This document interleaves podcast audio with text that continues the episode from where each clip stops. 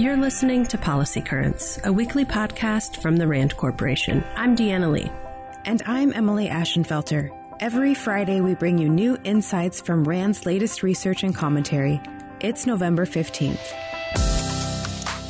The rise of the internet and social media has given people access to more information than ever before. But with so much information from so many sources, it can be hard to distinguish accurate information from low-quality or false content. And so, disinformation can spread further and faster online than it ever could in another format. The fact that disinformation is becoming rampant is why RAND created a database of tools aimed at fighting how it spreads online.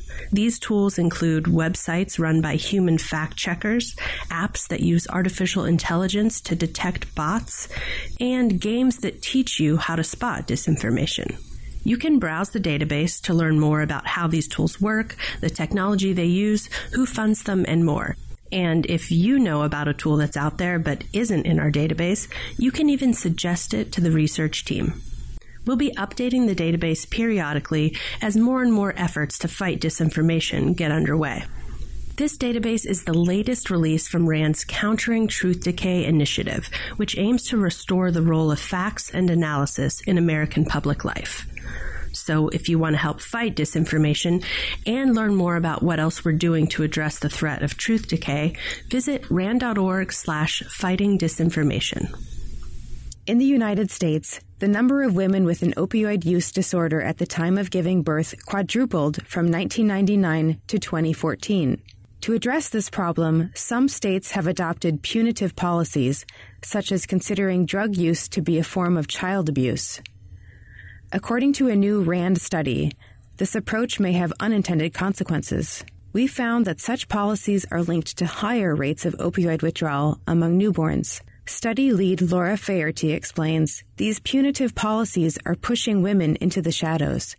It's shaming them from getting prenatal care and treatment for substance use disorder that they need to keep themselves and their babies healthy. Our findings suggest that instead of pursuing policies that punish pregnant women for substance use, policymakers should focus on bolstering prevention and expanding access to treatment. This public health approach could help reduce the effect of America's opioid crisis on women and their babies. Earlier this year, South Korea announced its intent to withdraw from an intelligence-sharing arrangement with another key U.S. ally, Japan. The agreement will be scrapped 1 week from today, unless South Korea reconsiders. According to RAND's Scott Harold, that's exactly what Seoul should do. There are several reasons why. First, relations between South Korea and Japan have been slowly improving. Withdrawing from the intelligence sharing pact now would undermine that progress. Sticking with it, on the other hand, would provide an additional boost. Second, South Korea has used the arrangement several times since announcing its intention to leave. This shows that the agreement remains a valuable intelligence channel for Seoul. Third, breaking the pact now would likely be greeted by North Korea as a sign of weakness. And fourth, the U.S. has made clear that it believes the move will actively harm U.S. security and damage the U.S. alliance with South Korea. Fortunately, Harold says, it's not too late for South Korean President Moon Jae-in to reverse course. His administration could still cancel its withdrawal from the agreement before next Friday, but time is running out. From virtual assistants that automate our homes, to autonomous vehicles that reduce traffic congestion, to algorithms that detect illness earlier than ever before, a world enabled by artificial intelligence could be rich with possibilities. But this future could easily screech to a halt if AI causes a high-profile accident and public support for AI collapses, says RAND's Danielle Turoff. Imagine the AI equivalent of the 3 Mile Island accident, she says, or worse, a series of cascading incidents caused by AI that leads to mass casualties. For example, AI-enabled traffic lights malfunction and cause a mass pileup of autonomous vehicles. An incident like this would not only be a tragedy, it would quickly end the advancement and adoption of artificial intelligence and machine learning. To prevent this from happening, there are steps the global community must take. Turoff says the focus should be on ensuring that algorithms are both robust and verifiable. We should not trust what is not robust, she says, and we cannot trust what we cannot verify.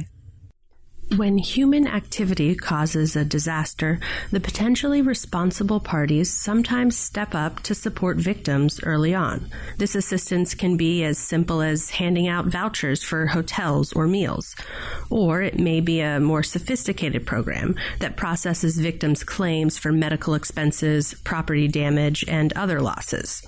A new RAND report looks at 4 real-world examples to determine how useful this early assistance is in practice, and what policymakers could do to encourage it. Notably, the authors found that early assistance can help fill in gaps in disaster response that aren't always addressed by other resources, such as NGOs or first responders. Past RAND research has found that a number of countries, including the United States and several European nations, are not prepared to meet demand for a future Alzheimer's treatment. A new RAND report, released just this week, finds that Australia's health system will face similar challenges if such a breakthrough occurs. The most pressing problem would be a lack of medical specialists to evaluate and diagnose patients who may have early signs of Alzheimer's. Australia's health system would also have capacity issues with regard to delivering treatment to people with early stages of the disease. An estimated 376,000 Australians had dementia in 2018, with Alzheimer's being the most common form of the disease. And while there is no treatment yet, this study's findings suggest that policymakers may want to consider strategies to help reduce patient wait times if one does become available.